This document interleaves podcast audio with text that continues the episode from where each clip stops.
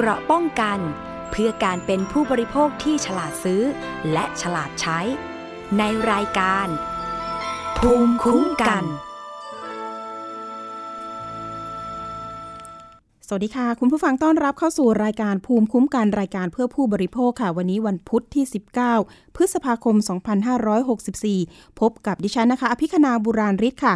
คุณผู้ฟังสามารถติดตามรับฟังนะคะ อยู่เป็นเพื่อนกันนะคะ ผ่านทาง w w w t h a i PBS podcast com นะคะแล้วก็แอปพลิเคชันไทย PBS Radio Fan ค่ะ สามารถโหลดมาที่มือถือของเราได้ แล้วก็ติดตามสถานการณ์ช่วงโควิด -19 แบบนี้ไปด้วยกันนะคะ มีเรื่องดีๆ มาบอกเล่านะคะ ไม่ว่าจะเป็นเรื่องของความกังวลนะคะ กรณีที่เราเป็นโรคประจำตัวนะคะและเราจะสามารถฉีดวัคซีนนะคะป้องกันโควิด นะคะได้หรือไม่จะมีผลกระทบไหมจะมีผลข้างเคียงหรือเปล่านะคะหลายคนก็มีความกังวลเพราะว่าข่าวสารนะคะก็ออกไปนะคะก็คือประมาณว่าพบคนที่ฉีดเนี่ยมีผลกระทบว่าอะเสียชีวิตบ้างอะไรบ้างเอ๊ะแล้วคนที่เป็นโรคประจำตัวอย่างเช่น ความดันเบาหวานมะเร็งนะคะจะสามารถฉีดได้ไหมอ่าอันนี้ก็มีความกังวลเกิดขึ้นนะคะหลายคน ไม่ว่าดิฉันเองก็กังวลค่ะนะคะแต่ว่าคุณหมอนะคะพยายามออกมารณรงค์กันนะคะ บอกว่ายืนยันแหละค่ะว่า วัคซีนโควิด -19 เนี่ยช่วยสร้างภูมิคุ้มกันโรคโควิด -19 ได้ อย่างมีประสิทธิภาพว่าเช่นนั้น โดยจะต้องทำควบคู่ไปกับการสวมหน้ากากอนามัยนะคะ เว้นระยะห่าง ล้างมือบ่อยๆนะคะ แล้วก็หลีกเลี่ยงพื้นที่ที่แออัดด้วยนะคะ ดังนั้นก่อนฉีดวัคซีนโควิด -19 เนี่ย เอ๊ะ เราจะควร ปฏิบัติตัวอย่างไรนะคะ มีข้อมูลยังไงเราก็ต้องอดูค้นหาผ่านเว็บไซต์ได้เลย ตอนนี้มีข้อมูลนะคะ แต่ต้องดูนะคะว่าเป็นข่าวจริงไม่ใช่ข่าวปลอมด้วยนะคุณคุณผู้ฟัง ตอนนี้มันจะมีเว็บไซต์ของทางกระทรวงเนี่ยเขาก็ออกมาเหมือนกันว่าต้องทำตัวแบบไหนยังไงนะคะ กรมควบคุมโรคนะคะ กระทรวงสาธารณสุขก็มีข้อมูลดีๆ ให้คุณผู้ฟังได้ไปเซิร์ชค้นหากันได้นะคะเดี๋ยวเราจะมีผู้เชี่ยวชาญมาให้คำแนะนำด้วยในเรื่องนี้ นะคะ ตอนนี้เนี่ยสถานการณ์ในกรุงเทพมหานครนี่ก็ถือว่าเป็นพื้นที่สีแดงอยู่นะคะ แล้วก็ยังคงต้องระมัดระวังกันเพิ่มมากขึ้นนะคะ เพราะว่าหลายชุมชนนะคะ ยังมีผู้ติดเชื้ออยู่เรื่อยๆ รวมถึงแคมป์คนงานด้วยค่ะตอนนี้นะคะ โอ้โห ใกล้ๆบ้านเรานี่เลยไทย PBS เนี่ยตรงข้ามนะคะผ่านข้ามถนนไปนี่ก็ถึงแล้วค่ะแคมป์คนงานอันนี้เนี่ยคะเขตหลักสี่เนี่ยตอนนี้เนี่ยมี คนงานเนี่ยอาศัยอยู่เนี่ยเยอะมาก เพราะว่ามีการสร้างรถไฟฟ้านะคะก็มีแคมป์คนงานอยู่เป็นพันคนเลยทีเดียวนะคะสัปดาห์ที่ผ่านมาเนี่ยก็มีกระแสข่าวหลาย ๆ อย่างแหละค่ะว่ามีคนติดเชื้อเยอะมากนะคะ ตอนนี้เนี่ยทางเจ้าหน้าที่ทางเขตหลักสี่เนี่ยก็เข้าไปรวมไปถึงสาธารณสุข รวมถึงรถตรวจโควิดนะคะรถพระราชทานเนี่ยก็เข้าไปคัดกรองแรงงานอย่าง ต่อเนื่องกันเลยนะคะ ก็มีการคัดกรองแล้วก็ต้องแยกสรรปันส่วนแหละค่ะว่า คนที่ติดเชื้อนี่จะต้องเร่งนะคะ ไปรักษาาหาเตียงกันนะคะ ก็เรื่องนี้เนี่ยช่วยกันคนละไม้คนละมือนะคะ เพราะว่าจะได้ให้กำลังใจกันด้วยนะคะ เอาละค่ะไปเรื่องของการฉีดวัคซีนกันนิดหนึ่งหรือว่าความกังวลความเครียดในช่วงนี้นะคะ เดี๋ยวเรามีสายของ อาจารย์พิชยาทองโพนะคะ ท่านเป็น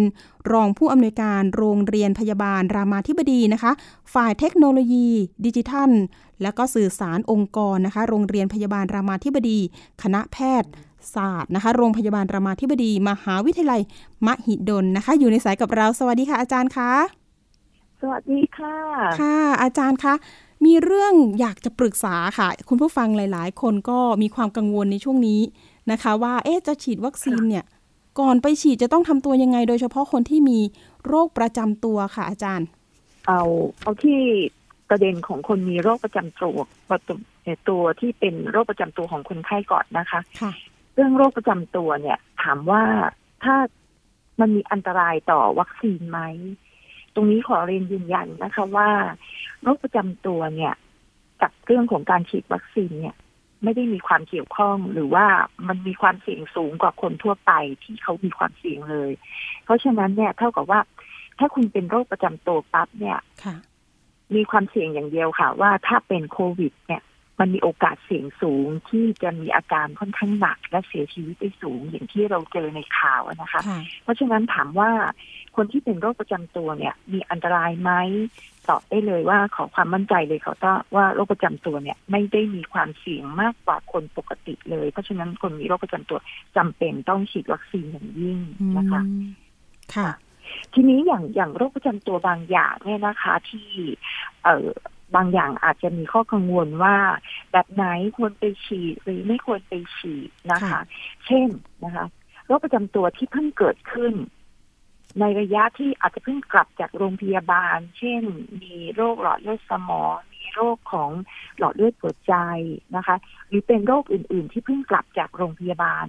อันนี้เนี่ยเราส่วนใหญ่เราจะแนะนำให้คนไข้เขาเรักษาให้คงที่ก่อน แล้วก็มีการปรึกษากับแพทย์เจ้าของไข้นะคะ เพราะนั้นคำว่าโรคประจำตัวเนี่ย เราก็จะเน้นว่าเน้นกับผู้ป่วยนะคะ ที่ว่ามามาปรึกษาเนี่ย เราก็จะบอกว่า ผู้ป่วยทุกรายเนี่ยที่มีอาการคงที่อย่างน้อยๆเนี่ยนะคะเขาก็จะต้องรักษาคงที่แล้วไม่ต่ำกว่าหกเดือนนะคะ เพราะฉะนั้นในบางรายเนี่ยที่เพิ่งกลับไปบ้าน อย่างเพิ่งเพิ่งกลับไปหรือว่าเพิ่งฟื้นไข้หรืออะไรก็ตามที่มีโรคประจำตัวเนี่ย เราก็จะปรึกให้เออให้แนะนำให้คนไข้เนี่ย ได้ปรึกษากับแพทย์เจ้าของไข้เพื่อ ปรึกษาถึงความมั่นใจว่าเมื่อโรคนี้จะสามารถที่จะฉีดยาได้ไหมนะคะอาจารย์ค่ะ อาจารย์แล้วโรคหัวใจค่ะค่ะโรคหัวใจล่ะคะ อาจารย์ โรคหัวใจค่ะโรคหัวใจเนี่ยจะมีหลายแบบนะคะ ทั้งที่เป็นหลอดเลือดหัวใจ หัวใจเต้นผิดจังหวะ โรคของเอ่อความผิดปกติของกล้ามเนื้อหัวใจหรืออื่น ๆ เนี่ยเรื่องสำคัญมีอยู่ตรงอย่างเดียวค่ะว่า อาการคงที่ไหมถ้าอาการคงที่แปลว่า สังเกตว่าอาการคงที่อย่างนี้นะคะ คุณปริมอาจจะเป็นว่าเออรักษาแล้วเนี่ย คุณหมอนัดห่างและ สามเดือนสี่เดือนครั้งหนึ่งไปตรวจติดตามและอาการปกติ อันนี้ถือว่าอาการคงที่ไม่เป็นข้อห้ามใด ๆ ในการฉีดยา อีกประเด็นหนึ่งคือคนไข้ที่เป็นโรคหัวใจ มักจะได้ยาละลายริ่มเลือด เช่น ยาวาฟารินนะคะยายาวาฟรินเนี่ย มันอาจจะมีผลเล็กน้อยในตอนที่ฉีดวัคซีน เช่น เลือดอาจจะหยุดยากนิดนึงอาจจะมีเลือดออกในกล้ามเนื้อ เพราะฉะนั้นประเด็นอย่างนี้นะคะ ส่วนใหญ่เราจะแนะนำว่า เอ่อส่วนใหญ่คุณหมอเขาจะควบคุมค่าเลือดตัวหนึ่งที่เรียกว่าเป็นค่า INR มักจะไม่เกินสามนะคะ ถ้าไม่เกินสามเนี่ยสามารถฉีดยาได้นะคะ เช้าวันไปฉีดยาเนี่ยก็แจ้งกับคุณหมอ หรือคุณพยาบาลที่กำลังจะฉีดยาให้ แล้วก็บอกว่าทานยาละลายริ่มเลือดอยู่ ซึ่งส่วนใหญ่เนี่ยเขาก็จะเปลี่ยนเป็นเข็มเบอร์เล็ก แล้วเวลาฉีดเสร็จก็จะไม่ต้องถึงกล้ามเนื้อแล้วก็ให้กดไม่นานนิดนึงค่ะ ประมาณสองถึงห้านาที เพื่อจะป้องกันภาวะแทรกซ้อนค่ะคนอื่นเนี่ยก็จะเป็นโรคอย่างเช่นโรคเอ่อโรคประสาทเอ่อโรคเอ่อของระบบประสาทนะนะคะเอ่อบางคนเนี่ยอาจจะต้องรับประทานยากดภูมิคุ้มกัน เพราะฉะนั้นในประเด็นตรงนี้เนี่ยอาจจะต้องปรึกษาแพทย์ว่ากรณีทานยากดยา ภูมิคุ้มกันตัวนี้เนี่ยสามารถจะไปฉีดวัคซีนได้ไหมแต่ว่าบางชนิดเนี่ยก็สามารถฉีดได้นะคะ เพราะฉะนั้นตรงนี้เนี่ยถ้าถ้าเป็นประเด็นที่ที่เจอกันเยอะๆที่โทรเข้ามาถามเราเนี่ยนะคะ ส่วนใหญ่ก็จะถามในเรื่องของโรคประจำตัวต่างๆมะเร็งหัวใจฉายแสงให้เคมีบำบัดโรคความดันโลหิตโรคหลอดเลือดสมองทุกอย่างไม่เป็นข้อห้ามค่ะในการฉีดวัคซีนค่ะอาจารย์ มีน้องๆค่ะ ทีมงานนี่แหละ ฝากมาถามเรื่องไทรอยค่ะ อาจารย์นะคะ ก็อาจจะเหมือนเหมือนกับที่อาจารย์แนะนำเมื่อสักครู่ไหมคะว่าเอ๊ะมันก็ต้องไม่มีผลไม่มีอะไรค่ะ อันนี้แนะนํำยังไงดีอาจารย์ของไทรอยค่ะ ทีนี้ทีนี้ประเด็นไทรอยเนี่ยเนื่องจากเราเห็นที่ข่าวทุกวันเนี่ย จะมีจะมีอยู่อยู่กับทุกวันเลยนะคะ ที่ขึ้นสไลด์ว่าคนที่เสียชีวิตเนี่ยจะมีไทรอยอยู่ถูกไหมคะ เพราะนั้น ถ้าเห็นแบบนี้ปั๊บเนี่ยเราจะรู้เลยว่ากลุ่มคนที่เป็นไทรอยเนี่ย เอ๊ะ มีความเสี่ยงทำให้โรคถ้าเป็นโควิดปั๊บเขาจะมีความเสี่ยง ที่จะทำให้โรคมีอาการรุนแรง ทีนี้กลับมาที่วัคซีน วัคซีนเนี่ย ถ้าคนที่เป็นโรคไทรอยเนี่ย ไม่เป็นข้อห้ามในการฉีดยาใดๆเลยนะคะ ไม่ว่าจะเป็นไทรอยสูง ไทรอยต่ำนะคะ เพราะนั้นพวกนี้เนี่ยส่วนใหญ่จะทานยาที่จะเอ่อทานยาที่จะ คควบคุมการหลั่งหลั่งฮอร์โมนนะคะ เพราะฉะนั้นตัวนี้เนี่ยเวลาที่เราแนะนำเนี่ย เราก็จะบอกว่าส่วนใหญ่คนที่ทานยาไทรอยฮอร์โมนไทรอยเนี่ยเขาจะมีภาวะภูมิคุ้มกันเขาต่ำแต่ต่ำเนี่ยต่ำไม่ได้มากและต่ำไม่เยอะ เพราะนั้นหมายความว่าในคนในกลุ่มเนี้ยกลับจะมีความเสี่ยงสูง จึงมีคำแนะนำว่าเออมีความจำเป็นในการที่จะต้องได้รับวัคซีน แต่เขาไม่ได้มีความเสี่ยงจากคนทั่วไปปกติเลย เพราะนั้นคำตอบตรงนี้คือ สบายใจได้ใช่ไหมคะใช่ค่ะอาจารย์หรือว่าเราเราต้องปรึกษาคุณหมอที่รักษาเราอีกทีหนึ่งด้วยได้ใช่ไหมคะอาจารย์ ได้ค่ะ ก็ย้อนกลับไปเหมือนเหมือนโรคประจำตัวอันแรกเพราะฉะนั้น keyword อยู่ตรงที่โรคประจำตัวอะไรก็ตาม ขอให้โรคประจำตัวนั้นคงที่คำว่าคงที่คือ ไม่ใช่ว่าเพิ่งเป็น แต่ว่าเป็นมาแล้วไม่ต่ำกว่า สามเออประมาณสองเดือนสามเดือนคืออย่างอย่างเป็นที่เลยค่ะ ว่าส่วนใหญ่เนี่ยก็จะอยู่ประมาณหกเดือนหกเดือนนี่ปลอดภัยแน่ๆว่า อาการเนี่ยไม่มีอะไรเปลี่ยนแปลงไปหาคุณหมอตามนัดมาที่ร้อยแล้ว แต่ถ้าเพิ่งวินิจฉัยนะคะ ว่าเป็นไทรอยเพิ่งเป็นโรคอะไรก็ตามเนี่ยนะคะ แล้วเพิ่งกลับบ้านไปเนี่ย อันนี้อาการอาจจะยังไม่คงที่ อันนี้จำเป็นอย่างยิ่งต้องไปปรึกษาคุณหมอก่อนที่จะเข้ารับการฉีดวัคซีนนะคะ แต่ถ้ารักษามานานแล้วติดตามต่อเนื่องหกเดือนเป็นปีไปแล้วนะคะ และทานยาต่อเนื่องแบบนี้ปกติทุกวันถ้าจะถ้าจะไม่มีความเสี่ยงใด ๆ เลยค่ะนะคะ ค่ะ อาจารย์ แล้วแต่ละวันอาจารย์มีสายเห็นว่ามีการเปิดสายที่ให้คำปรึกษาด้วย เครียดกังวลเศร้า อันนี้ทางอาอาจารย์เนี่ย ปรึกษาเนี่ยอะไรได้บ้างคะอาจารย์ ค่ะ ส่วนใหญ่นะคะ คือตอนนี้สถานการณ์มันมันรุมเร้าเยอะหลายอย่าง แล้วมันไม่มีทีท่าจบลงเมื่อไหร่อย่างวันนี้ก็มีคนโทรมาค่อนข้างเยอะมาก คือติดอยู่ในสภาพแบบเนี้ยจะไปก็ไปไม่ได้ จะจะออกไปไหนก็จะไม่ได้ แล้วก็มันมีปัญหาทางเศรษฐกิจที่ค่อนข้างเยอะทำให้เกิดอารมณ์ของเศร้ากังวล เพราะฉะนั้นอารมณ์อะไรก็ตามที่มันรู้สึกหดหู่ หรือแม้กระทั่งความรู้สึกที่มันไม่โอเค อะไรพวกนี้นะคะ ก็สามารถโทรเข้ามาปรึกษาได้เพราะบางคนก็ไม่ไม่รู้จริง ๆนะคะ ว่าตัวเองกำลังมีเอ่อความความอ่อนแอทางด้านจิตใจหรือว่าอะไรแต่มันปรากฏอาการที่นอนไม่หลับบางคนก็โทรมาด้วยอาการนอนไม่หลับ แล้วก็รู้สึกว่าเครียด รู้สึกว่ากังวล รู้สึกใจสั่นรู้สึกเหนื่อยนะคะ พวกนี้ก็จะโทรมาได้ที่เบอร์ศูนย์สอ งศูนย์เจ็ดแปดศูนย์เก้าแปดแปดนะคะโดยนี้ก็จะมีอาจารย์พยาบาลที่มีความเชี่ยวชาญในเรื่องของอให้คำแนะนำในเรื่องของการดูแลจิตใจนะคะ บางคนที่มีปัญหาในเรื่องของจิตเวชเนี่ย ตอนนี้ก็มีประเด็นเยอะ เพราะว่าไปทุกโรงพยาบาลเนี่ยก็จะไม่รับรักษา เพราะฉะนั้นเนี่ยก็คือคือโรงพยาบาลส่วนใหญ่ก็จะไปรับเรื่องของโควิดค่อนข้างเยอะ เพราะนั้นก็จะมีโรงพยาบาลที่ค่อนข้างจำกัดในการรักษาคนไข้ในกลุ่มผู้ที่มีปัญหาทางด้านสุขภาพจิต เพราะนั้นโทรไปตรงนี้ค่ะ ก็จะได้ช่วยเหลือ แล้วก็จะได้แนะนำแหล่งให้นะคะ แล้วก็ดูแลสภาพจิตใจให้ช่วยกันเยียวยานะคะค่ะ อาจารย์พอจะเจอสายเกี่ยวกับถึงขั้นแบบฆ่าตัวตายไหมคะ มีสายที่แบบเฮ้ยฟังยังไงเราถึงจะรู้ว่าเฮ้ยเคสนี้เนี่ย อันตรายแล้วอาจจะแบบฆ่าตัวตายได้อันนี้ อันนี้พอจะมีสถิติเก็บไว้ไหมคะอาจารย์ วันนี้วันนี้เจอหนึ่งคนที่มีความเครียดมากอยากฆ่าตัวตาย แล้วก็หลังจากที่เราคุยแล้วเนี่ย มันจะมีแบบประเมินนะคะ แบบประเมินความเสี่ยงก่อน ก็จะอาจารย์ก็จะมีการวิธีการในการถาม พอถามเสร็จปั๊บมันจะมีมันจะมีตัวคะแนนให้ พอมีคะแนนให้เสร็จปั๊บเนี่ยจะบอกเลยว่า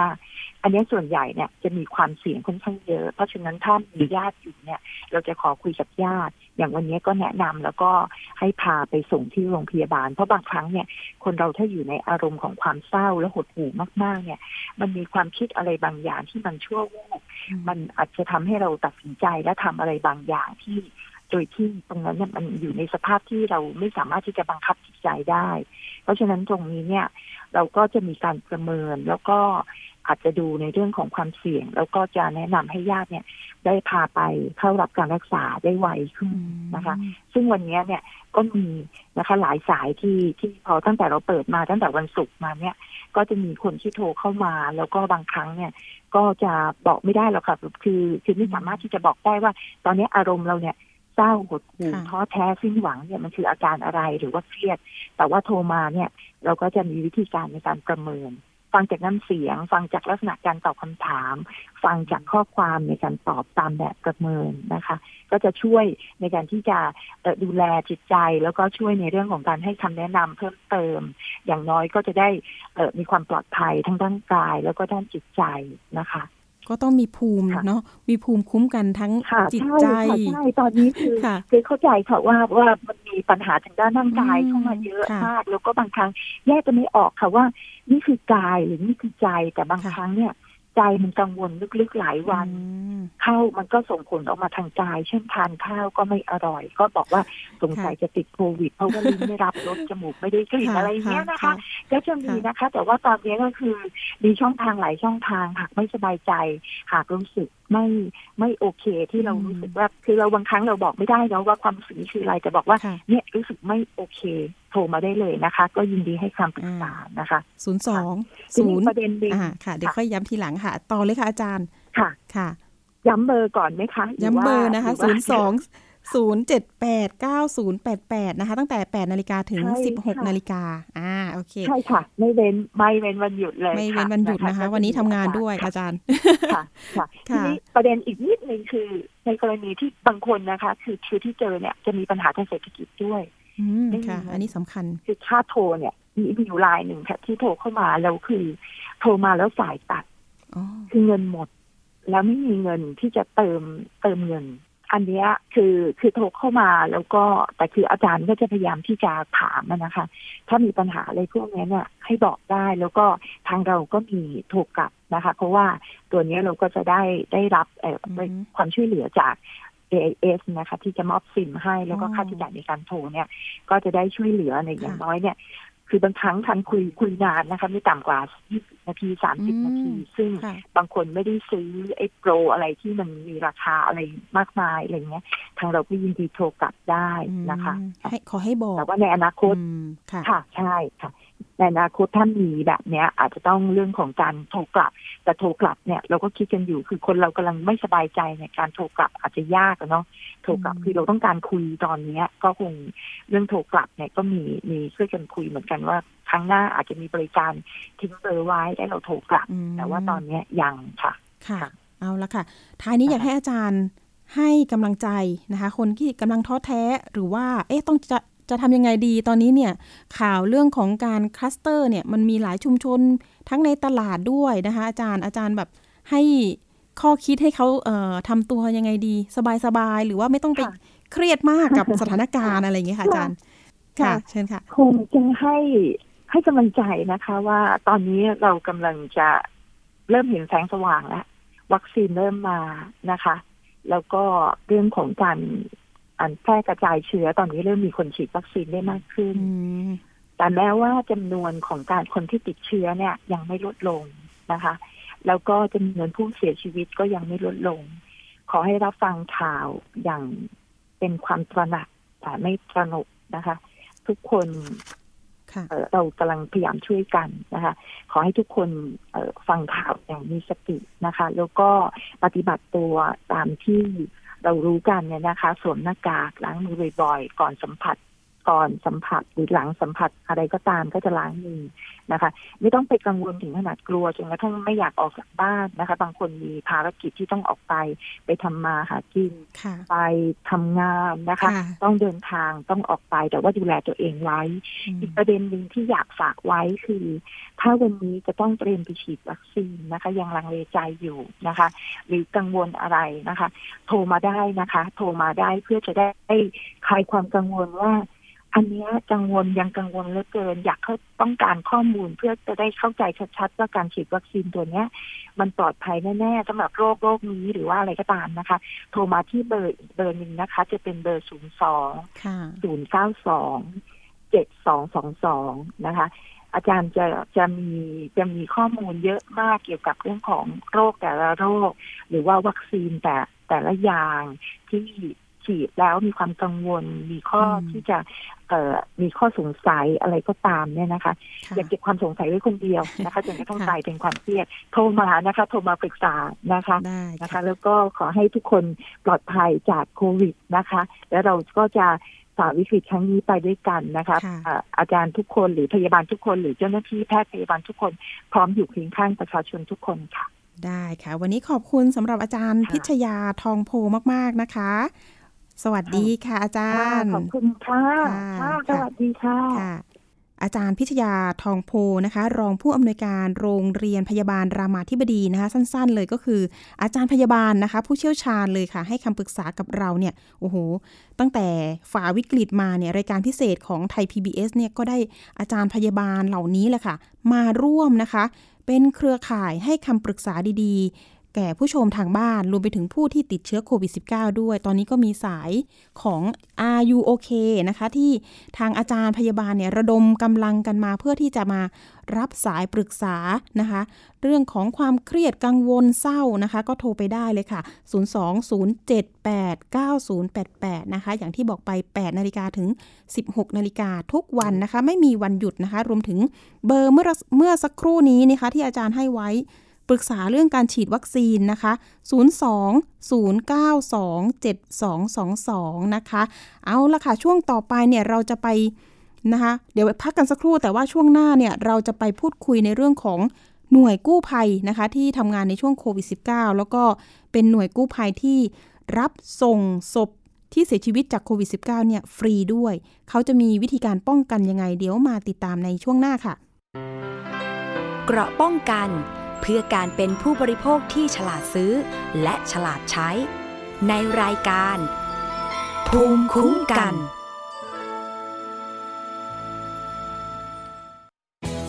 ไทย PBS ดิจิทัล Radio Infotainment for All สถานีวิทยุดิจิทัล จากไทย PBS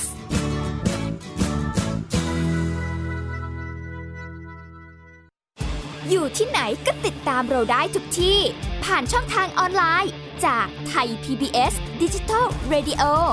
ทั้ง Facebook Twitter Instagram และ YouTube Search คำว่าไทย PBS Radio แล้วกดไลค์หรือ Subscribe แล้วค่อยแชร์ กับคอนเทนต์ดี ๆ ที่ไม่อยากให้คุณพลาดอ้อเรามีให้คุณฟังผ่านพอดแคสต์แล้วนะ ราะวิทยาศาสตร์อยู่รอบตัวเรา มีเรื่องราวให้ค้นหาอีกมากมาย เทคโนโลยีใหม่ๆ เกิดขึ้นรวดเร็ว ทำให้เราต้องก้าวตามให้ทัน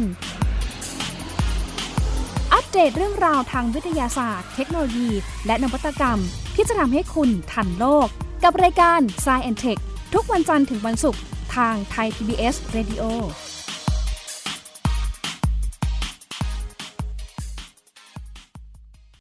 มากกว่าด้วยเวลาข่าวที่มากขึ้น จะพัดพาเอาฝุ่นออกไปได้ครับ มากกว่าให้คุณทันในทุกสถานการณ์ ตามที่กฎหมายดังกล่าวกำหนดเอาไว้ มากกว่ากับเนื้อหาเที่ยงตรงรอบด้านนำมาใช้ในคดีเมาแล้วขับ มากกว่า ในทุกทางออกของสังคม ป้องกันไม่ให้ปัญหาเกิดขึ้น มากกว่ากับข่าวรอบวันในทุกมิติ เครนก่อสร้างเกิดอุบัติเหตุขึ้น มากกว่าด้วยการวิเคราะห์ที่ตรงจุด ความพยายามของภาครัฐที่จะแก้ปัญหา และมากกว่ากับทีมข่าวมืออาชีพ ข่าวไทย PBS ให้คุณได้มากกว่า เกราะป้องกัน เพื่อการเป็นผู้บริโภคที่ฉลาดซื้อ และฉลาดใช้ ในรายการ ภูมิคุ้มกัน กลับเข้ามาช่วงที่ 2 กันนะคะ เรามาพูดคุยถึงหน่วยงานที่ทำงานด่านหน้านะคะ อีกหน่วยหนึ่งเลยค่ะนะคะ หลังจากที่ว่ามีผู้ป่วยติดเชื้อเนี่ยส่วนมากที่เสียชีวิตนี่ก็คืออาการเนี่ยนะคะมีโรคประจำตัวนะคะหลายๆ อย่างอย่างเช่นนักคอมที่เสียชีวิตไปนะคะ ด้วยการแทรกซ้อนของโควิด -19 ด้วยนะคะโอ้โห เสียใจกับครอบครัวของนคอมมาก แล้วก็เชื่อว่าคนไทยทุกคนเนี่ยก็เสียใจกันทุกๆคนเลยนะคะ เรื่องนี้นะคะ เราก็มีการติดตามการทำงานของหน่วยกู้ภัยหลาย ๆ หน่วย แล้วก็เห็นตามภาพข่าวนี่เลยค่ะว่า เวลาไปรับศพนะคะของผู้ป่วยติดเชื้อเนี่ยจะมีวิธีการยังไงเขาจะป้องกันยังไงบ้างนะคะ แล้วก็เคยเจอไหมที่เป็นเคสที่ว่าปกปิดข้อมูล นะคะอะไรประมาณนี้นะคะ ก็ทำให้เอ๊ะหน่วยกู้ภัยจะมีความเสี่ยงนะคะมากๆกว่าพวกเรานะคะเอาละค่ะเดี๋ยวเรามีสายของคุณธรรมนูญสุดทูบนะคะ เป็นเจ้าหน้าที่กู้ภัยมูลนิธิสยามนนทบุรีอยู่ในสายกับเรามาบอกเล่าเหตุการณ์นะคะ การทำงานของพวกเขากันค่ะ สวัสดีค่ะ คุณธรรมนูนคะครับสวัสดีครับ ค่ะ คุณธรรมนูนเป็นยังไงกันบ้างทำงานตอนนี้เหนื่อยกันไหมคะ อยู่ด่านหน้ากันเลยทีเดียวเป็นยังไงบ้างเจอเคสอะไรบ้างค่ะ และตอนนี้นะครับกำลังคนที่ปฏิบัติหน้าที่เรายังไม่ได้เสร็จ ยังไม่ได้สับเปลี่ยนนะครับอืม14 วันขอค่ะงอาทิตย์ที่ผ่านมาเรายังใช้บุคลากรชุดเดิมครับ ซึ่งอืมการทำงานมันมีความเหนื่อยล้าครับตอนค่ะนี้ทุกคนเหนื่อยล้าครับ เราก็ต้องอาศัยว่าให้บางคนไปพัก แล้วก็บางคนทำงานเพิ่มขึ้นครับอืมณตอนนี้เป็นแบบนี้ครับ คือหมายถึงว่าในมูลนิธิสยามนนท์นี่ก็คือมีเจ้าหน้าที่กู้ภัยเนี่ย มีอาสาอยู่ประมาณครับ14คนใช่ไหมคะคือหรือมีมากกว่านั้นครับ แต่ว่าอืมได้รับการอบรมในเรื่องแอนตี้โควิดเนี่ยนะครับเขาเรียกอ่าสกอตโควิดนะครับ ประมาณ14คนครับ ที่มีศักยภาพที่จะไปไปปฏิบัติหน้าที่เกี่ยวกับผู้เสียชีวิตจากโรคโควิดครับ อืมก็คือได้รับการอบรมมาเป็นอย่างดีนะคะ การเข้าไปรับศพเนี่ย มีการป้องกันยังไงบ้างคะ คุณธรรมนูน อันดับแรกนะครับ หลังจากที่ได้แจ้งรับแจ้งว่ามีผู้เสียชีวิตนะครับ จากโรคโควิด เราก็จะทำการอันดับแรกคลีนรถนะครับ ซึ่งมันคลีนอยู่แล้ว แต่ว่าก่อนออกเราก็ต้องคลีนหนึ่งครั้งด้วยน้ำยาแอลกอฮอล์อืมลงศพที่เรานำไป เราจะต้องคลีนก่อนหนึ่งครั้งนะครับ ทั้งด้านนอกด้านในพอไปถึงเราจะเป็นผู้บรรจุศพนะครับ เข้าไปในหีบด้วยตนเอง เพื่อเป็นการป้องกันความผิดพลาดต่างๆ เราคลีนซึ่งศ พที่ได้รับมาเนี่ยเขาจะอยู่ในถุงซิปอยู่แล้วสามชั้นก็คือ seal อยู่แล้วเราก็บรรจุศพใส่หีบแล้ว เราก็ seal ปิดฝาและนำขึ้นรถของเจ้าหน้าที่มูลนิธิสยามนนทบุรี และนำมาที่วัดครับ อืมคือหมายถึงว่าหนึ่งเนี่ย มีการซีนมาแล้วจากโรงพยาบาลสามชั้นใช่ไหมคะ ด้วยถุงซิป ถูกต้องครับ อ่า แล้วเราก็ วิธีการรับนี่ก็คือโอ้โหชุดที่เราบอกว่าเป็นชุด PPE นี่คือมีความจำเป็นมาก ๆ เลยใช่ไหมคะ ถุงมือถุงเท้าหมวก ใช่ไหมคะ คุณคุณธรรมนุนครับ อืมใช่ครับ ถือว่าเป็นอาวุธประจำกายครับ ที่เราจะต้องมีไว้ตลอดครับอืมพอไปถึงวัดปุ๊บเนี่ยถ้าราไม่ครับครับถึงวัดค่ะครับพอไปถึงวัดปุ๊บเนี่ยทำยังไงต่อคะก็คือเผาเลยหรือว่าทำไงถึวัด คือวิธีก็มีสมมุติว่าเอาไม่ได้สมมุติเรื่องจริงพอรถมาถึงวัดค่ะนะครับค่ะจะไม่มีใครเข้าไปในรถ พนักงานที่ขับรถก็ยังลงมาไม่ได้นะครับอ๋อคือจะต้องรอเจ้าหน้าที่ภาคพื้นเข้าไปทำความสะอาดรถจากภายนอกก่อนนะครับซีนมือจับประตูทุกอย่างนะครับ ที่คนขับเนี่ยหรือพนักงานขับเนี่ยอาจจะไปสัมผัสอะอะไรมามาจับที่ประตูนะครับ เราคลีนความสะอาดรอบรถเสร็จปุ๊บเจ้าที่ลงมานะครับ ก็ยังเดินไปไหนไม่ได้ ต้องได้รับการคลีนอีกหนึ่งชั้นก่อนนะครับ เมื่อคลีนทั้งเจ้าที่และผู้ช่วยเจ้าที่เสร็จเรียบร้อย เราก็จะมาคลีนที่ฝาท้ายประตูคลีนเสร็จ เปิดฝาท้ายขึ้นนะครับ เจ้าที่ชุดภาคสนามก็จะเข้าไปในรถนะครับ เพื่อที่จะไปคลีนในรถ แล้วก็คลีนบนโลงอีกหนึ่งชั้นครับถึงโอ้โหจะทำการยกหีบขึ้นสู่ชาปนสถานได้ครับโอ้ค่ะ แต่ละเคสนี้ใช้เวลานานไหมคะเอ่อ ในการเผาหรือว่าในในการนำขึ้นครับ ในการนำขึ้นค่ะใช่ในการนำขึ้นก็ระยะเวลาตรงนี้อยู่ไม่เกินห้านาทีครับ อืมไม่รวมเกิถึนงห้านาทีหลังจากที่รถมา แล้วก็ค่ะเราคลีนแล้วก็ถึงจะนำผู้เสียชีวิตเข้าสู่เตาเผาเนี่ยครับ ใช้เวลาไม่เกินห้านาทีก่อนกดปุ่มเผานะครับ ค่ะ แล้วที่บอกว่า เอ๊ะแต่ละวัดนี่ บางบางวัดนี่เขาก็กลัว ก็คือไม่ต้องมีการสวดพิธีไม่ต้องทำอะไรเลยก็คือ อันนี้คือคือข้อมูลเนี่ยมันจริง ๆ แล้วมันสามารถที่จะทำพิธีตามปกติได้หรือไม่คะทำพิธีตามปกติได้ครับ ซึ่งพิธีศพจริง ๆ นะครับ ในแต่ละวันที่ที่ทำเนี่ย สมมติสวดหนึ่งคืนนะครับ จริง ๆ แล้วคำว่าหนึ่งคืนอาจจะเป็นยี่บสี่ชั่วโมงหรือเป็นสิบสองชั่วโมงแต่จริง ๆ นะครับสวดอภิธรรมใช้เวลาทั้งหมดทั้งมวลแค่หนึ่งชั่วโมงก็จะจบครับ อืม ไม่ว่าจะเป็นการอารัตนาศีลเป็นการสวดอภิธรรมสี่จบนะครับ เป็นการทอดผ้าไตรกรวดน้ำอุทิศส่วนบุญส่วนกุศลจะจบภายในหนึ่งชั่วโมงครับ อืมค่ะครับก็ยังได้อยู่เนาะก็อ่าค่ะใช่ครับ ระหว่างค่ะที่ที่รอหนึ่งชั่วโมงศพก็ยังอยู่อยู่ในเตานะครับ อืมซึ่งในเตาของเราเนี่ย เราจะอุณหภูมิต่ำสุดที่ที่เราที่เราอ่า อุ่นเตาไว้เนี่ยอยู่ที่หนึ่งร้อยองศาอืมตลอดเวลาอ๋อตลอดเวลาเพราะว่าด้วยถ้าเราต่ำใช่ถ้าเราต่ำกว่านี้นะครับ ต่ำกว่านี้เนี่ยก็คือ คือเตามันมีความร้อนอยู่อยู่แล้ว ถ้ามันร้อนน้อยกว่านี้ อาจจะทำให้เชื้อเนี่ย หลุดมาได้ ซึ่งซึ่งซึ่งจริงๆแล้วมันไม่น่าเกิดขึ้นแต่ว่า เราก็ระวังไว้ครับ อืมค่ะค่ะ แล้วเห็นว่าที่นนทบุรีตอนนี้คือ มีผู้เสียชีวิตจากโควิด -19 เยอะไหมคะ จริงๆในจังหวัดนนท์น้อยมากนะครับน้อยวันึ่งใช่ไหมก็คะมีแค่อืมศพสองศพแต่ส่วนใหญ่มาจากกรุงเทพครับ แล้วก็จังหวัดปทุมธานีอืมที่ที่ ซึ่งที่ผมพูดไม่หมายความว่าเอ่อตรงนู้นตรงนี้มีเชื้อนะครับหมายความว่าที่ผมรับมาเนี่ยครับ จากโรงพยาบาลย่านปทุมจากโรงพยาบาลในกรุงเทพมีเยอะกว่าที่จังหวัดนนทบุรีครับ ค่ะ แล้วเห็นกระแสข่าวบอกว่ามี อันนี้อันนี้ทางมูลนิธินี่ตั้งอยู่ที่ไหนนะคะ ตั้งอยู่ที่วัดราชประคองธรรมครับอ๋อวัดราชประคองอำเภธรรอมบางใหญ่จังหวัดนนทบุรีใช่ครับวัดค่ะราชประคองธรรมวัดราชประคองธรรมเอ๊ะเห็นในกระแสข่าวว่ามันมีการขาดเหลือเรื่องโรงศพด้วยไหมคะอันนี้จริงไหมเอ่ยจริงครับจริงอ๋อครับจริงใช่ไหมคะรับค่ะใช่ครับ เพราะว่าเราเราไม่ได้เพราะตอนนี้รับเฉพาะเอ่อผู้ป่วยโควิด -19 เนาะมันก็จะมีผู้ป่วยทั่วไปด้วยถูกไหมคะ หรือผู้เสียชีวิตเอ่อรายมันอื่จะนมีๆอืม โครงการบ้านหลังสุดท้ายครับ ซึ่งเราทำอยู่เป็นประจำมาสามสี่ปีแล้วครับ เป็นศพคนจนที่เสียชีวิตด้วยโรคปัจจุบันอย่างเช่นเอ่อป่วยเสียชีวิตนะครับ อุบัติเหตุเสียชีวิตอย่างเงี้ยครับ เราก็ค่ะรับมาทำอยู่ที่วัดมีทุกวันครับ ก็ทำให้ฟรีทุกอย่างเหมือนเหมือนเหมือนกันหมดครับอืมดีจังเลยนะคะทำเพื่อสังคมเห็นบอกว่าไปรับไปส่งเนี่ย ผู้ป่วยโควิดเนี่ย ฟรีด้วยไม่คิดสตังค์ด้วยใช่ไหมคะ หรือว่า อันนี้อันนี้เราทั่วททั้งหมดเลยไหมหมายถึงว่า จะป่วยจะอะไรยังไงเราก็คือบริการฟรีไหมคะอันนี้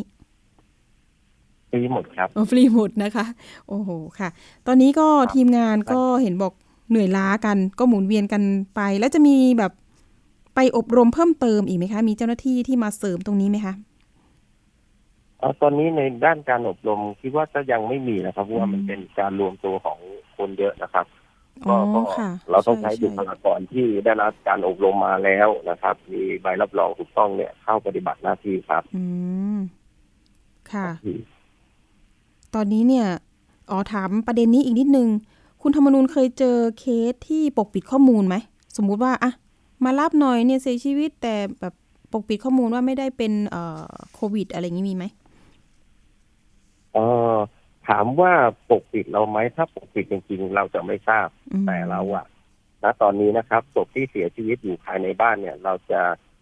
ใส่ถุงซิปทั้งหมดนะครับ เราจะเรามีถุงซิปของเราเอง เราก็ไปใส่ถุงซิปมาจากบ้าน ซึ่งปฏิบัติมาแล้วสองสามศพครับ ซึ่งอืมเราปฏิบัติเหมือนโควิดทุกอย่าง แต่ก็อ่าทิ้งไว้หนึ่งคืนแล้วก็เช้า เราก็เผาสมสมมุติว่ารับศพเย็นนะครับ แต่ถ้ารับศพในช่วงสัก เก้าโมงสิบโมงเนี่ยช่วงเย็นเราก็เผาให้ทันทีครับ เพราะว่าชั่วโมงนี้ญาติก็ร้องขอมาแบบนี้ว่าอยากอยากอยากให้เผาเลยครับ อืมค่ะ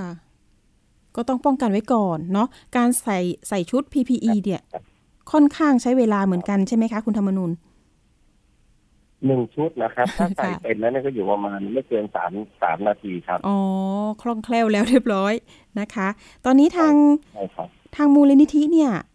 ยังขาดเหลืออะไรอีกไหมคะ ตอนนี้หมายถึงว่าชุดต่างๆ เนี่ยยัง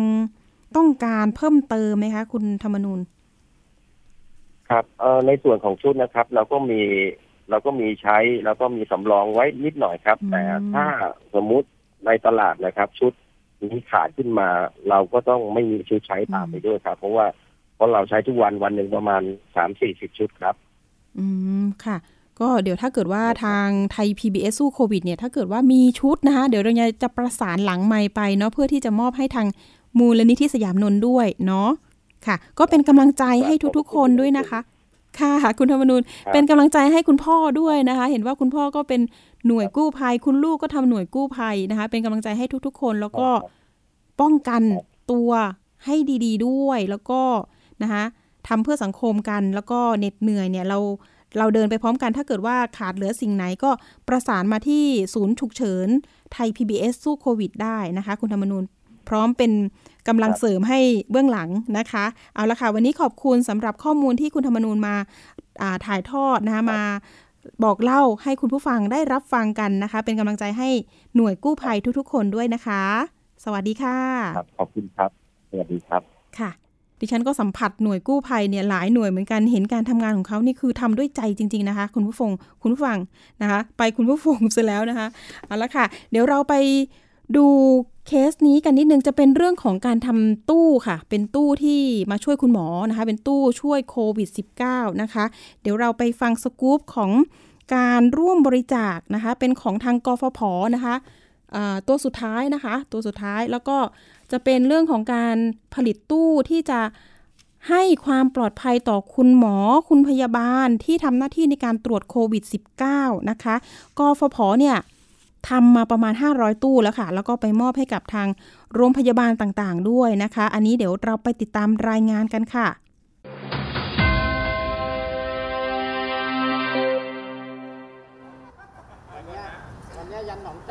เมื่อวันที่ 14 พฤษภาคมที่ผ่านมาการไฟฟ้าฝ่ายผลิตแห่งประเทศไทยหรือกฟผ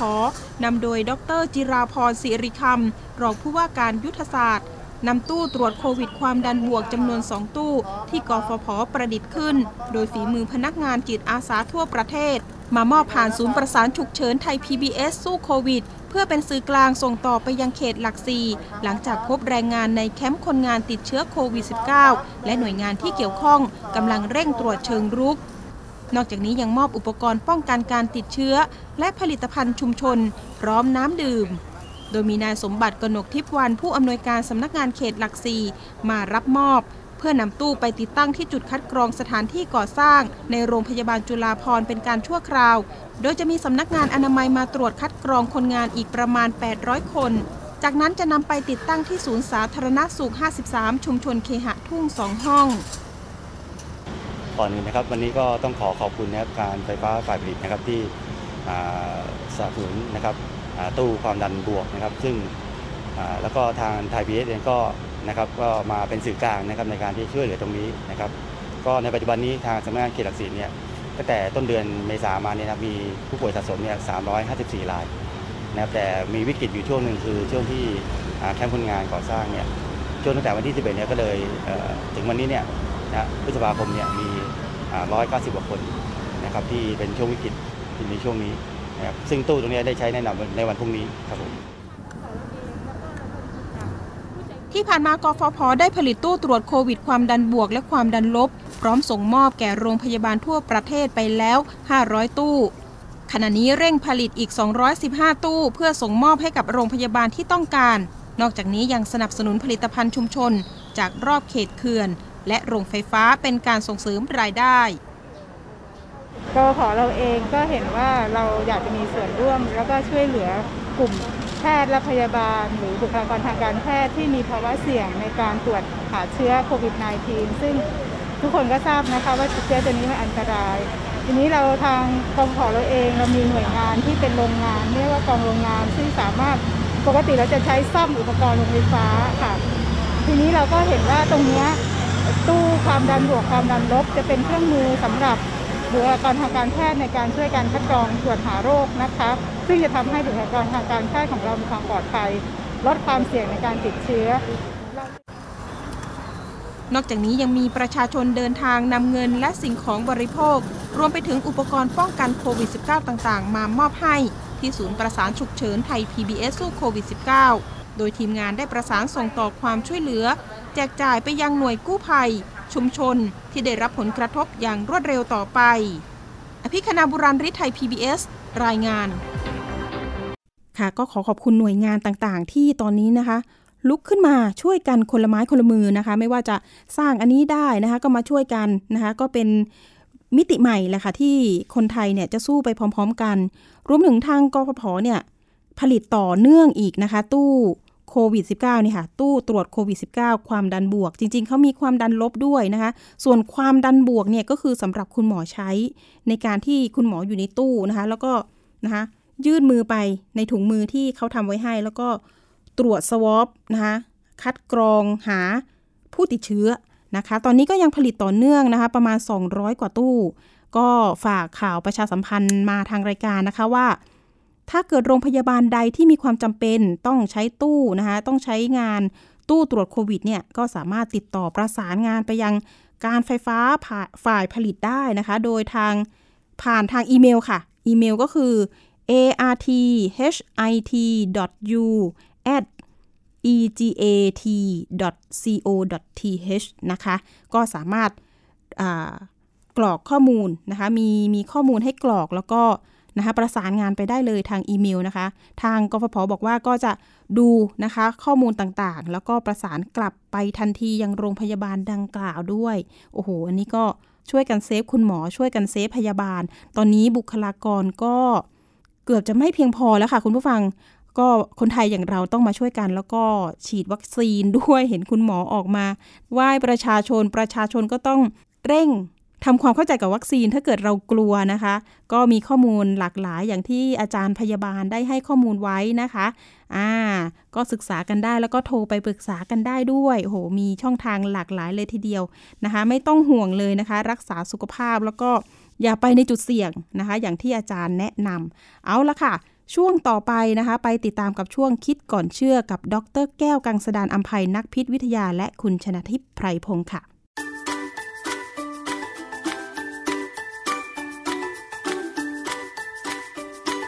ช่วง คิดก่อนเชื่อพ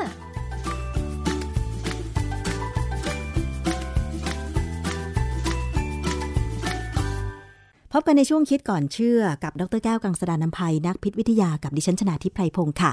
วันนี้เราจะมาคุยกันเรื่องของสมุนไพรนะคะ หลายท่านรู้ว่าสมุนไพรนั้นดีมีประโยชน์นะคะ แล้วก็มักจะนำมาใช้ไม่ว่าจะนำสมุนไพรมาใส่ในอาหารเมนูต่างๆ หรือว่าจะเป็นการนำสมุนไพรไปต้มน้ำดื่ม หรือใช้เป็นสมุนไพรสกัดบ้าง แต่ว่าอย่างที่อาจารย์แก้วเคยพูดหลาย ๆ ครั้งค่ะว่า การที่กินอะไรน้อยเกินไปหรือมากเกินไป บางทีมันก็ไม่ดีกับสุขภาพเราเหมือนกัน เพราะว่าถ้าเราขาด มันก็อาจจะทำให้สุขภาพไม่ดี เท่าที่ควร แต่ถ้าเราบริโภคเกิน อันเนี้ยเมื่อร่างกายไม่ต้องการ เป็นหน้าที่ของไตแล้วก็ตับในการขับออก ซึ่งต้องทำงานหนัก เพราะฉะนั้นค่ะ วันนี้เราจะมาคุยเกี่ยวกับงานวิจัย เรื่องของสมุนไพรที่บอกว่าเป็นยาได้ก็เป็นพิษได้จริงหรืออาจารย์แก้วคะเรื่องนี้เป็นยังไงคะอาจารย์ ครับคือผมไปเจอหนังสือเล่มหนึ่งนะฮะเป็นหนังสือออนไลน์เนี่ยชื่อ Toxicology New Aspect to This Scientific คอนันดัมแปลว่าเป็นแง่มุมใหม่ทางปริศนาวิทยาศาสตร์ของสาขาพิษวิทยา คือเป็นหนังสือที่พิมพ์โดยบริษัท Intech Open ปี 2016 คือในหนังสือเล่มนี้เขามีบทความเรื่อง Toxic Effect of a Result of Herbal Medicine Intake ก็คือความเป็นพิษที่เกิดจากการกินยาสมุนไพรนะฮะทีนี้สมุนไพรเนี่ยจริง ๆ แล้ว เวลาเรานึกภาพเนี่ยเรามักจะนึกถึงว่ามันเป็นต้นไม้เป็นพวกใบพวกดอกอะไรก็ตาม แต่ความจริงสมุนไพรเนี่ยคือผลิตผลธรรมชาติได้จากพืช สัตว์ และแร่ธาตุที่ใช้เป็นยา หรือผสมกับสารอื่นตามตำรับยา เพื่อบำรุงร่างกายบำบัดโรคหรือใช้เป็นยาพิษเพราะฉะนั้นสมุนไพรเนี่ยจริงๆกว้าง แต่ว่าวันวันนี้เราจะคุยกันเฉพาะสมุนไพรที่เป็นพืช ซึ่งภาษาอังกฤษใช้คำว่า herb ถ้าเป็นคนอเมริกันเขาจะอ่านว่า herb เวลาไปฟังฝรั่งอเมริกันนะพูดว่า herb อย่าประหลาดใจนั่นคือเฮิร์บคือเขาไม่ออกเสียงตัว H อะไรเงี้ยนะสมุนไพรเนี่ยในอเมริกาเนี่ยมีการใช้เยอะเยอะมากนะฮะแล้วก็มีการซื้อขายโดยไม่ต้องใช้ใบสั่งแพทย์ แล้วก็มีการโฆษณาได้ทุกช่องทางเลยนะอาจจะขึ้นทะเบียนเป็นเป็นผลิตภัณฑ์เสริมอาหารค่ะนะอาจารย์ อย่างคนไทยเนี่ยเราคุ้นเคยกับสมุนไพรโดยเฉพาะหญ้าต่างๆ ผักต่างๆ ที่ผู้เฒ่าผู้แก่หรือหมอยาของไทยเนี่ยนะคะ มักจะนำมาเข้ายาแล้วก็บอกสูตรกันต่อมา แต่ไม่คิดว่าที่อเมริกาจะมีการใช้สมุนไพรจากต้นไม้กันเยอะนะอาจารย์ เขาใช้เป็นยังไงสกัดแล้วหรือว่าเป็นสมุนไพรสดๆคะอาจารย์ ทั้งสกัดแล้วก็มีทั้งสดก็มีทั้งแห้งก็มีผสมคือเขาเขาพยายามที่จะมองหาทางเลือกคือในอเมริกาเนี่ย เขาก็มีความคิดกันแปลกๆกันนะหลายแบบเขาพยายามที่จะบางคนจะไม่สัมผัสสารเคมีเลย ก็หันมาหาต้นไม้อย่างเดียวอะไรเงี้ยนะในเรื่องการกินการรักษาพยาบาลเนี่ยปัญหาของการใช้สมุนไพรก็คือ มักจะมีการอวดอ้างสรรพคุณจะเกินจริงไม่เกินจริงอีกเรื่องหนึ่งแต่ไม่เคยบอกถึงผลข้างเคียง ใช่ เราจะไม่เห็นซองสมุนไพรที่มีขายอยู่มองเห็นอยู่นะ ไม่มีการเขียนเลยว่าผลข้างเคียงคืออะไรกินมากเกินไปเป็นยังไง หรือว่าถ้ากินเข้าไปแล้ว มีอาการแบบนี้ให้หยุดกินไม่เคยเห็นนะ เพราะว่าอย่างตัวอย่างเช่นง่าย ๆ เลยเรื่องของป่าช้าเหงาที่เราเคยได้ยินนะนะป่าช้าเหงาหรือหนานเฉาเว่ยเป็นสมุนไพรจากจีนเลยนะฮะที่กินเพื่อบำบัดอาการเบาหวาน ความดันโลหิตสูง อันนี้เคยได้ยินค่ะคือจริงๆเขาบอกว่าคนไทยใหญ่เนี่ยจะบอกเลยว่ากินได้ แต่ไม่เกินวันละห้าใบ และอย่ากกินต่อเนื่อง เพราะมันเป็นยาเย็นหนานเฉาเว่ยนี่ขมปีเลยนะค่ะมีคนมาทำอาหารด้วยนะแต่ว่ามันขมอะเขากินกันยังไงก็ไม่รู้เป็นคนทางไทยใหญ่เขากินกันนะฮะเพราะฉะนั้นเรื่องนี้เป็นเรื่องที่ควรจะรู้เรามีข่าวตหลังสุดท้ายเนี่ยก็มีคนมาตีแผ่ว่า ที่มันเรียกว่าป่าช้าเหงาเนี่ย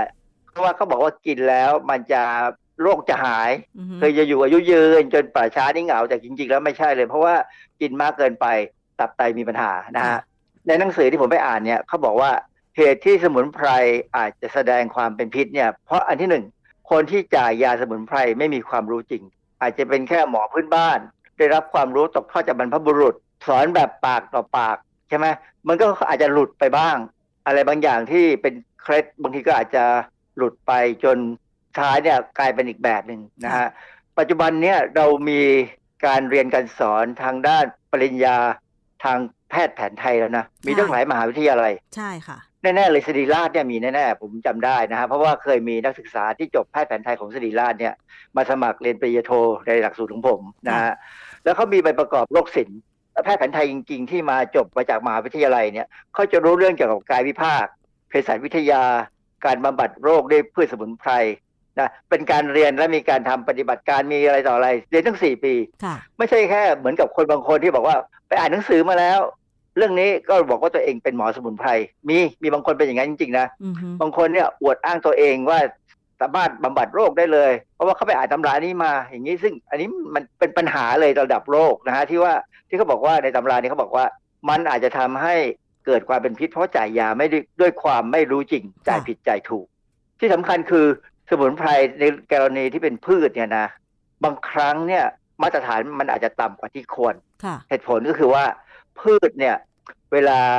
ในฤดูกาลต่างๆ เนี่ย สารเคมีที่ผลิตเนี่ยมันจะไม่เหมือนกันในตัวพืช ยกตัวอย่างง่ายๆ เลยสวนเกาหลีเนี่ยนะเออมันจะมีสารพวกจินเซงโนไซซึ่งเป็นตัวที่เขาบอกว่าเป็นตัวที่ออกฤทธิ์ที่ว่าจะเป็นประโยชน์อย่างนู้นอย่างนี้ ซึ่งผมก็ไม่รู้นะว่าจริงไม่จริงนะแต่ว่ามีบางคนเนี่ยเอาสมเกาหลีมาปลูกเมืองไทย มันก็ขึ้นงามดีมากเลย เพราะมันชอบอากาศบ้านเราด้วยซ้ำเนื่องจากว่าแดดดี ความร้อนความหนาวกำลังดี แต่ปรากฏว่าไอ้เจ้าจินเซโนไซเนี่ยมันไม่มีอะทำไมคะเพราะว่ามันต้องการอากาศกับแดดในลักษณะเฉพาะที่จะทำให้สร้างสารที่สำคัญขึ้นมาหรืออาจจะสร้างขึ้นมาน้อยอะไรเงี้ยในขณะที่ถ้าเป็นกัญชานะกัญชาเนี่ยบ้านเราเนี่ยปลูกเท่าไหร่ก็จะดีเท่านั้น เพราะว่าอะไรแสง UV บ้านเราเนี่ยสูง สารกัญชาสารเคมีสำคัญสำคัญในกัญชาจะต้องการแสง UV ในการกระตุ้นให้มีการสังเคราะห์ เพราะฉะนั้นต้นกัญชาที่ไปปลูกในประเทศที่อยู่ทางด้านตอนเหนือของโลกเนี่ยนะแดดไม่ค่อยดีอากาศก็หนาว มันจะกลายเป็นกัญชง ซึ่งไม่มี THC แต่จะเป็นมี CBD แทนคือจริงๆเนี่ยกัญชากัญชงเขาบอกว่ามันเป็นพืชกลุ่มตัวเดียวกันนั่นแหละ เพียงแต่ว่าการปลูกหรือสายพันธุ์ที่มันไกลกันออกไปเนี่ย มันทำให้มันกลายเป็นกัญชาหรือกัญชง ซึ่งผมก็เห็นด้วยนะว่าเออลักษณะนี้น่าจะใช่ ดังนั้นเนี่ยกัญชาเนี่ยเวลาเขาปลูกในห้องห้องแบบปิดเนี่ยนะเขาจะใช้แสง UV ฉายลงมาเต็มที่เลย แล้วมันจะผลิตสารที่เป็น THC เยอะเคยสังเกตได้ข่าวไหมฮะว่า เวลาเขาปลูกในโรงเรือนเนี่ยเขาใช้แสง UV ใช้แสงสังเคราะห์เลย แสงแบบจากหลอดไฟ ซึ่งมันเป็นการควบคุมการผลิตว่าให้มีสารสำคัญเท่าไหร่ในกรณีเนี้ยพวกที่เป็นสมุนไพรเนี่ยนะ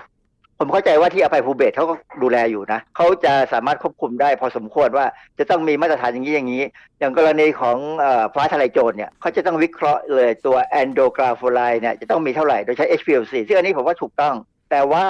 ถ้าเป็นฟ้าทลายโจรของชาวบ้านที่ไปปลูกที่ไหนก็ไม่รู้ แล้วผมไม่แน่ใจว่าฟ้าทลายโจรเนี่ยมันจะสร้างแอนโดกราโฟไลได้เท่ากันทั้งปีหรือเปล่า ซึ่งอันนี้ยังหาข้อมูลไม่ได้เลยค่ะถ้าบอกว่าเอาทั้งปีมันเหมือนกันหมดก็ไม่มีปัญหาอะไร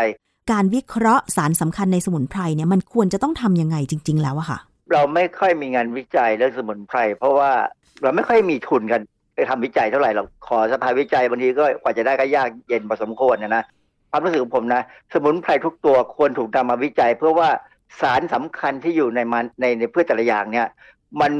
เท่ากันทั้งปีไหมหรือว่ามีเฉพาะช่วงนั้นช่วงใดช่วงหนึ่งที่ต้องเก็บช่วงหนึ่งอย่าไปเก็บเพราะถ้าเก็บแล้วมันจะไม่มีสารที่สำคัญนะฮะ ซึ่งอันเนี้ยเป็นเรื่องที่เราขาด อย่างกรณีของฟ้าทลายโจรเนี่ยผมไม่แน่ใจผมหาข้อมูลไม่ได้นะว่า ถ้าปลูกกระจายไปทั้งปีเนี่ยแล้วเก็บได้ ถ้ามันเก็บได้ได้มีประโยชน์มันก็ดีไปค่ะความจริงฟ้าทลายโจรเนี่ยขึ้นได้ง่ายเหมือนกับวัชพืชเมื่อก่อน ตอนก่อนน้ำท่วมปี 2554 เนี่ยบ้านผมเนี่ยฟ้าทลายโจรเต็มบ้านเลยปลูกต้นเดียวอะมันไปทั้งบ้านเลยแต่พอน้ำท่วมปั๊บมันหายหมดเลยค่ะ อีกปัญหาหนึ่งที่เขาบอกว่ามันเป็นปัญหาระดับโลกเหมือนกันก็คือ การกินยาไม่ถูกขนาดค่ะ อย่างที่ผมบอกเลยว่าสมุนไพรเนี่ยเวลาเวลาไปซื้อตามร้าน อย่างสมุนไพรจีนเนี่ยนะเขาก็ช่างแต่ช่างเขาก็ช่างง่ายๆอะแต่ช่างไม่ใช่แต่ช่างที่ละเอียดเลยนะแล้วถึงมันละเอียดมันก็บอกไม่ได้ว่าสมุนไพรในนั้นเนี่ยมีสารสำคัญจริงเท่าที่ควรจะเป็นไหมเพราะว่าบางทีเขากำหนดขนาดกันแบบใช้หยิบมือเอาอะหยิบมือมาใส่กระดาษนั่นใส่น่ะห่อสิแล้วก็ช่างซึ่งมันเป็นการกินแบบเขาบอกว่าสมุนไพรเนี่ยกินแล้วไม่ค่อยอันตราย ซึ่งถ้ามันเป็นอย่างนั้นได้มันก็ ก็ดีแต่ความจริงแล้วไม่ใช่ ยาทุกอย่างเนี่ย มันเป็นยาบำบัดโรค มันจะต้องมีผลข้างเคียงแน่ๆเพราะฉะนั้นก็ถึงบอกว่าให้กินอย่างนั้นกินอย่างนี้ค่ะโบราณเนี่ยนะเขารู้ว่าผลข้างเคียงคืออะไรเขาจะกำกับจะจัดการไว้ก่อนเลย เช่น ยาบางอย่างถ้ากินแล้วท้องผูกเขาจะให้ใส่ยาดำลงไป ยาดำมันเป็นยาพิษนะแต่เป็นยาพิษที่ทำให้เกิดการถ่ายท้องเขาใส่นิดหนึ่งในปริมาณเล็กน้อย เพื่อทำให้อาการท้องผูกมันไม่มี เพราะว่ายาดำจะทำให้ถ่ายท้องค่ะอะไรเงี้ย มันเป็นภูมิความรู้ซึ่งในตำราถ้าหมอที่เรียนมาอย่างเป็นระบบเนี่ยเขารู้แน่ๆเลย อันเนี้ยจะไม่มีปัญหาค่ะนะฮะเพราะฉะนั้นเนี่ยการกินยาด้วยขนาดที่ไม่ถูกต้องเนี่ยก็เป็นเรื่องที่น่ากลัวค่ะนี่ปัญหาที่อาจจะเกิดขึ้นนะที่มักจะมีก็คือพิษต่อตับต่อไต อันนี้เรารู้อยู่แล้วว่าตับไตเนี่ยเป็นอวัยวะที่จะต้องขับอะไรก็ตามที่ไม่ใช่อาหารออกจากร่างกาย บางครั้งมันไปก่อปัญหากับการทำงานของหัวใจเพ ราะฉะนั้นเขาได้แนะนำว่าไม่ว่าจะกินยาอะไรก็ตามนะ ทั้งปัจจุบันหรือสมุนไพรหรือโบราณเนี่ยนะให้ดูว่ากินไปแล้วหัวใจเต้นผิดปกติไหมดูในระยะยาวพอสมควร เพราะถ้ามันมีความผิดปกติเนี่ยแสดงว่ามันเป็นผลข้างเคียงกับหัวใจค่ะมีผลข้างเคียงกับประสาทไหมกินไปแล้วซึมเศร้าโอ้โหนี่แย่เลยนะแขนขาอ่อนแรง มองอะไรที่ไม่ชัด จากที่ชัดก็กลายเป็นไม่ชัดเนี่ยมีปัญหาแน่นะฮะหรือบางคนกินยาบางอย่างเข้าไป เกิด ผื่นทางผิวหนัง อันนี้เป็นผลทางด้านภูมิต้านทานแน่นะบางครั้งสารเคมีในพืชเนี่ยมันไปสะสมใต้ผิวหนัง แล้วมันโดนแสง UV จากแสงแดดเนี่ยกระตุ้นทำให้เกิดการแพ้ขึ้นมาจริงคือเหรอคะอันเนี้ยต้องทดลองจริงอันนี้มีข้อมูลค่อนข้างเยอะพอสมควรนะ มียาบางอย่างเนี่ยเขาจะบอกเลยว่า กินยาตอนนี้แล้วอย่าโดนแดด คือต้องรักษารักษาให้หายคือมันเป็นยาที่มีประโยชน์ ยาแผนปัจจุบันบางอย่างเนี่ยเป็นยาที่มีประโยชน์แต่ว่ากินแล้วต้องอย่าไปโดนแดด คือรอให้อาการหายก่อน รอให้หยุดยาก่อนจนสารที่เป็นยาเนี่ยถูกขับออกจากร่างกายไปแล้วเนี่ยก็ถึงจะโดนแดดได้ อันนี้เป็นเป็นตัวอย่างนะฮะค่ะที่สำคัญอีกอันหนึ่งที่เขากังวลมากเลยก็คือ ยามันไปตีกัน บางคนกินยาแผนปัจจุบัน แล้วก็ไปกินยาสมุนไพร ปรากฏว่าออกฤทธิ์เหมือนกัน มันก็เพิ่มฤทธิ์ให้มากขึ้นค่ะอย่างหนานเฉาเว่ยเนี่ยป่าช้าเหงาเนี่ยลดเบาหวานด้วยลดความดันด้วย เพราะฉะนั้นถ้าคนที่กินยาเบาหวาน หรือกินยาความดันด้วย ไปกันใหญ่เลมัยนก็ยิ่งลดนะไปกันใหญ่ มันจะทำให้น้ำตาลลดในจนเลือดตายอะต่ำกว่าปกติใช่ไหมอาจารย์ ความดันต่ำมากก็ตายหมอความดันเขาจะบอกเลยว่า ความดันโลหิตของคนสูงอายุเนี่ยนะถ้าต่ำกว่าปกตินี่เขากลัวนะค่ะคือถ้าเอาลงไม่ได้มากนัก อย่างสมมติว่าเขาบอกว่าคนสูงอายุเนี่ย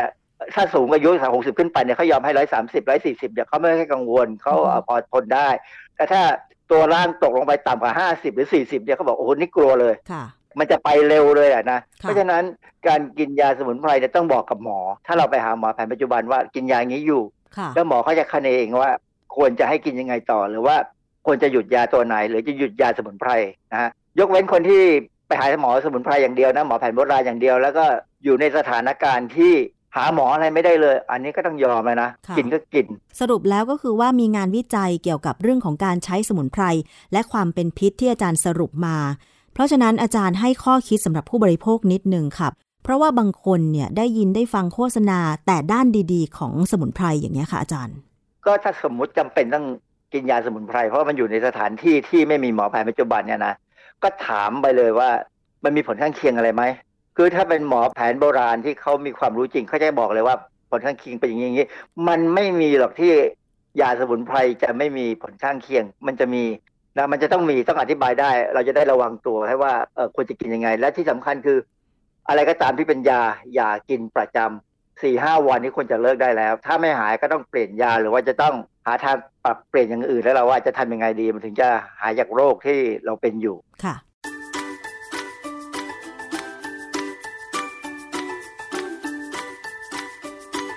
ช่วง คิดก่อนเชื่อ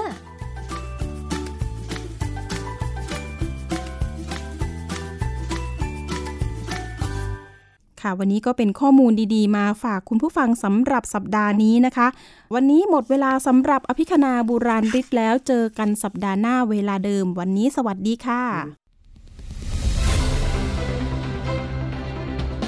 ติดตามรายการได้ที่ www.thaipbspodcast.com แอปพลิเคชัน Thai PBS Podcast หรือฟังผ่านแอปพลิเคชัน Podcast ของ iOS Google Podcast Android Podbean SoundCloud และ Spotify ติดตามความเคลื่อนไหวของรายการและแสดงความคิดเห็น โดยกดถูกใจที่ facebook.com/thaipbspodcast